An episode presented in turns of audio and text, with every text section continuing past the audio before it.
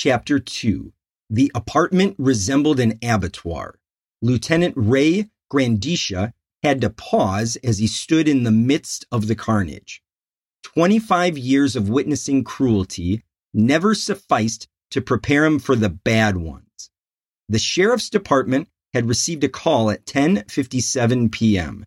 A man by the name of Jules Prannett. He and his wife were supposed to meet their brother and sister-in-law for dinner at a popular restaurant on the outskirts of town. They waited for an hour. Jules and his wife, Liz, didn't start to worry until that hour had expired. 60 minutes, a few drinks, told the waiter to come back three times. The third delay repaid with a bit of rudeness. During the wait, Jules and Liz engaged in personal conversation for the first 25 minutes. The next half hour devoted to jokes about Sue always being late, Jim always yelling at her. The last five minutes arguing about calling the police and hospitals. Finally, Jules and Liz left the table. A difficult walk to the foyer. Two forlorn faces in the midst of merriment. Jules, concerned that making contact with those who deal in calamity would somehow confirm the worst. Pause by the payphone, head pounding. Walk in, walk in, please, God, walk in. Liz sat next to the phone.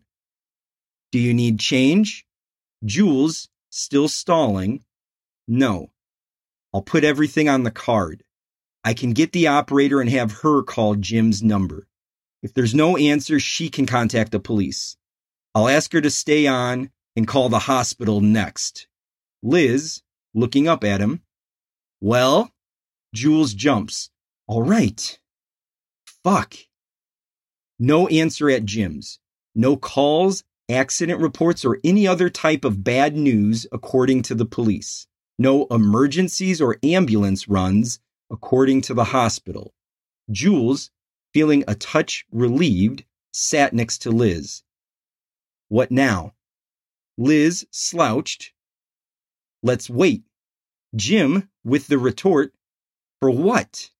They're not coming. It's almost an hour and a half.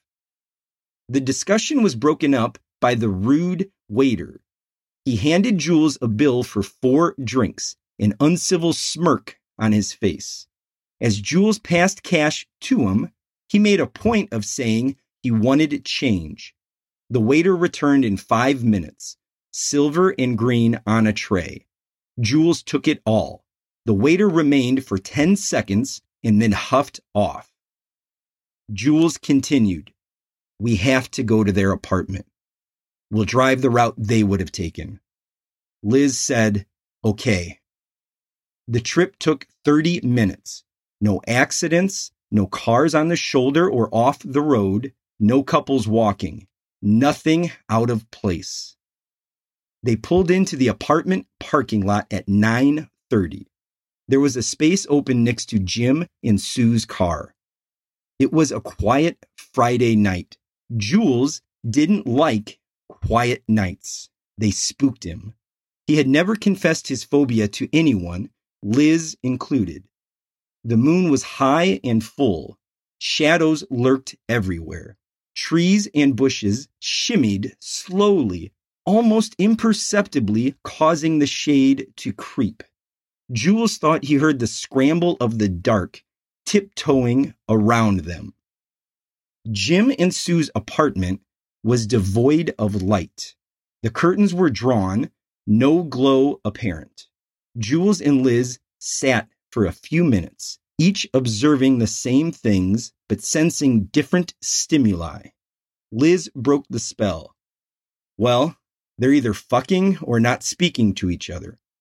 Jules, still influenced by the night, asked, Why wouldn't they call and tell us they wouldn't make it? Liz said, A stiff dick has no conscience. An argument, if heated enough, ignores niceties. The remarks freed Jules from his macabre manacles. Neither had looked at each other since parking. Jules turned to Liz. Your mouth gets worse every day. I didn't know I was marrying a whore. Liz responded, I know you're upset, so I'm going to let that last statement pass. Please, don't ever say that again. I'm sorry, Liz. I'm a little spooked. I'm afraid something's wrong. Forgive me. Please, honey. Liz put her hand on Jules' arm and squeezed softly. Sure. I'm a little scared myself. What do we do next? Let's try and call again. There's a gas station up the road on the intersection. I'm sure there's a phone somewhere close to it. If they're arguing, I don't want to be a part of it. Liz responded rationally, What if they're fucking? Jules turned again to Liz. God, I love your mouth. They both laughed and silently thanked their lucky stars for each other. The gas station digression took 30 minutes. Jules called seven times. Each individual call rang 17 times. As Jules got back into the car, Liz stared at him. While in the phone booth, his back had faced her. He mumbled, No answer. She said, Did you let it ring long enough? He turned and started to say, Are you fucking for real? He caught himself and just shook his head, yes. Liz took a breath. What now? After a few seconds, Jules said, We knock on the door. The return drive was short and quiet. Jules parked in the same spot as before. There was a brief debate about Liz staying in the car. Jules lost. They walked up the four concrete steps to the outer door. Jules pressed the buzzer. Liz said, Why are you buzzing? You know it doesn't work. She pulled the door open. Jules went in first. They walked down seven steps and paused in front of the apartment. The hallway was well lit. Dark red bogus bricks surrounded them. One apartment directly behind them and two more down the hall. Jules knocked, then pounded. No answer. He put his ear to the white door. No sound. He stood and hung his head. Liz heard a ruffle against the door behind her. She turned and looked. We're being watched through a peephole. Jules said, Good. He reached for the doorknob. His hand held it before it turned. It was unlocked. He completed the rotation and pushed softly. Inside was blindfold dark. Neither Jules nor Liz was able to see clearly. They walked in. Jules flicked the light switch up. It took four seconds for their eyes to adjust. Liz's screams drew everyone from the adjoining apartments. A neighbor helped with Liz, cold wash rag to the forehead while she despaired on a recliner. Jules used the phone again. Lieutenant Grandisha checked the body lying on the front room floor. Jim Donis was supine, arms straight, bordering his head at an approximate 40 degree angle to his neck, palms up, Madonna style. His eyes were wide open, staring at the ceiling, fixated but seeing nothing, lips closed. No grimace, no smile, no emotion, no humanity. Grandisha thought of a death mask. There was a huge puddle of dried and drying blood under and around the corpse. The white shirt had puncture holes and was no longer white. The throat gash was obscene. A clown like, exaggerated smile. The folds of skin around the wound puckered like a second sardonic mouth. Red specks dotted everything. Grandisha's attention was diverted by commotion from other areas. Uniformed and ununiformed men were everywhere. He knew most of them. Heads were nodded back and forth between comrades, not necessarily friends. The shock and the apparent evil still cast its pall throughout each room. Morbid banner would come soon.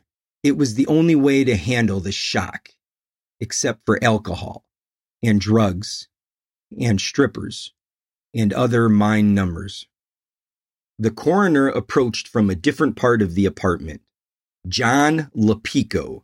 He was a studious looking man, short, glasses, ill fitting clothes, a pained look on his face. He stopped shy of Ray Grandisha. There's another one in the bedroom. It's not pretty. A young girl. His wife. She was butchered. Grandisha needed human conversation before he proceeded. Good evening to you too, John. Lepico let his head tilt a fraction. Hi, Ray. Fancy seeing you here. Good enough? Yeah, I guess so. Do I have to go in the bedroom? Lepico, still staring at Ray, said, What do you think? Grandisha replied, Yeah, I do. How long will you be here? Lepico followed. I'll wait until you're done looking around. We can talk briefly if you want. Grandisha started towards his second body, stepping gingerly to avoid possible evidence and other investigators. The bedroom was worse, way worse. Sue Donis was curled in a half fetal position on her left side. She was naked. Her tan body was drenched in blood. Gaping wounds called attention to themselves. Grandisha stood sphinx like and observed the horror. Two lower level technicians working in the room stopped their activity and acknowledged the lieutenant contemplating malfeasance. Lieutenant Ray Grandisha was a tall, stooped man, approaching 50. He was a baby boomer gone bad, or good, depending on one's point of view. His entire life had been devoted to authority, First the army, and then police work. Two tours in Nam, too many tours since then. He became addicted to opium while in Asia. First Thai sticks, then snorting, then mainlining. No one ever discovered his addiction. He kicked it towards the end of his second in country hitch cold turkey. Unfortunately, or fortunately, he replaced opium with Glenlivet. He was probably a highly functioning alcoholic, had been for over 25 years. The stoop was caused by a degenerative disc disease. He had surgery every eight or nine years, but the stoop always returned. The scotch helped that too. 20 years ago, he started balding, slowly. His pate was down to 25% hirsute. He was known on the streets as a fair man. Not everyone was run in except people involved in violent crimes. The prosecutors loved working on files he put together. Evidence was always logically developed and corroborated with believable witnesses. Rare problems that developed in cases were always inherent rather than tainted. The woman lying at his feet had been stabbed in the back and sides. Swellings on her face, arms, and torso indicated she had also been hit maybe punched. There was no ripped or torn clothing anywhere, so she must have been naked when the attack began. Grandisha made a mental note to check the bathroom. Before he broke his gaze from the mutilated human, Ray felt the scent of a stale, dormant malignity. The sensation caused a fleeting flashback to the only other time he had experienced palpable evil. He had gone through My Lai two days afterwards. Blood was on the walls and furniture. The dressers and closets had been ransacked. Ray had a feeling that this murder was the last thing to happen. Grandisha left the broken body and found the bathroom. He entered, paused, and tried to sense the most recent occupant. The mirror had pale streaks, as if someone had wiped steam from it. He stepped to the bathtub and bent his crooked frame to inspect. Small droplets of water remained in the center of the tub. He reached and touched black hair on the top of the drain. Damp. Ray straightened. He touched the towels on the rack, still moist. A pink robe folded gently and perfectly on the bar evidenced a conscious decision to leave it behind. He knelt and placed his hand across the pile of the throw rug, not wet, but not dry. Someone had stood on it recently. Grandisha grudgingly stood, remained erect and motionless for about 10 seconds, and exited. He found the coroner in the front room. John Lepico was in discussion with various men and women. People were starting to talk to each other, and the noise level was increasing. The strain had evaporated, and professionals were going about their business. Lepico saw Ray, finished his instructions, and tilted his head to the open doorway. Grandisha followed.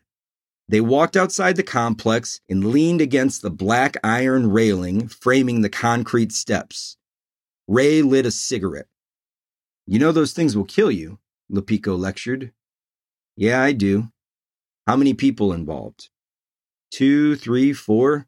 They'll analyze the blood tracks and see what they can find out. It'll be difficult, though, all of us walking around.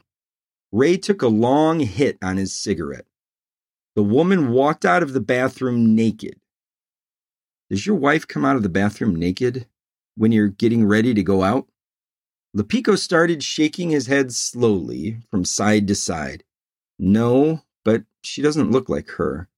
He paused, lost in thought for a few seconds, viewing some old kinescope, a wry grin appearing. I guess she used to, once in a while when we were living together some 30 years ago. I'd forgotten. Why? Ray uncrossed his legs. I don't know. It seems so nice, so natural. Makes them seem like real people, not slabs of meat. Lepico followed. So what do you think? Drug hit? Ray shook his head. I don't think so. It just doesn't feel like it. It could be wrong. We'll find out. The coroner replied, It's not drugs. Why were they chopped up so bad? I don't know. Something real fucking bad did go down, though. John Lepico went home. He awoke his wife of 30 years, both overweight the last 20, and they got naked together. It had been some time since they had done that. She never knew why. Ray Grandisha went back into the apartment and took direct control of the investigation. He spent a half hour issuing orders. Satisfied that all bases were covered, he left to find a bottle. You're listening to Many Cones by Steve Listina.